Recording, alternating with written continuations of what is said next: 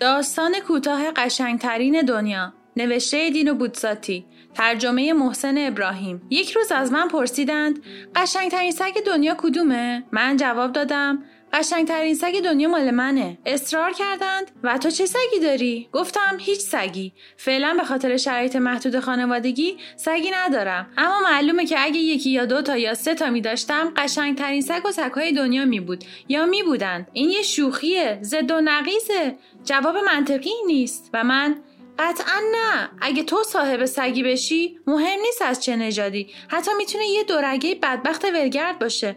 اون وقت یادت باشه که اون قشنگترین سگ دنیا خواهد بود. حتی امیدوارم که درست همینطور باشه و تو هم رفته باشی اونو از محل سگهای یتیم از بی سرپرست ها از ولهای بی پدر و مادر و بی شناسنامه گرفته باشی. و امیدوارم کاملا همینطور باشه. چون اونها از خوبترین و باهوشترین حیواناتن.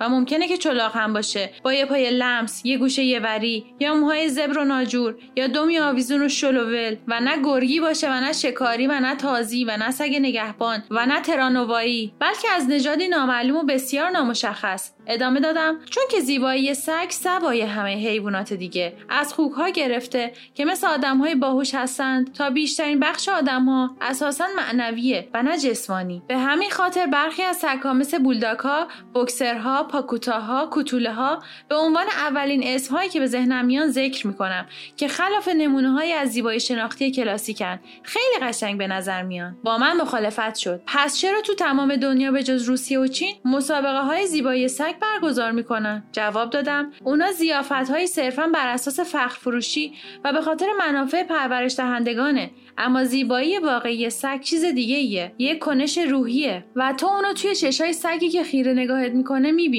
دقیقا سگ تو نه در قد و قواره کم و بیش قشنگ یا در نرمی پشمش و نه حتی در نحوه حرکاتش بلکه در نگاه بیمناک شیفته و عمیق اون مخلوقی که به تو احتیاج داره. با تو راحته و تو رو بیش از هر چیزی در دنیا حتی بیشتر از استخونهای گاو دوست داره و گاهی برای پیغامهایی از جهانی میفرسته که برای ما ناشناخته است.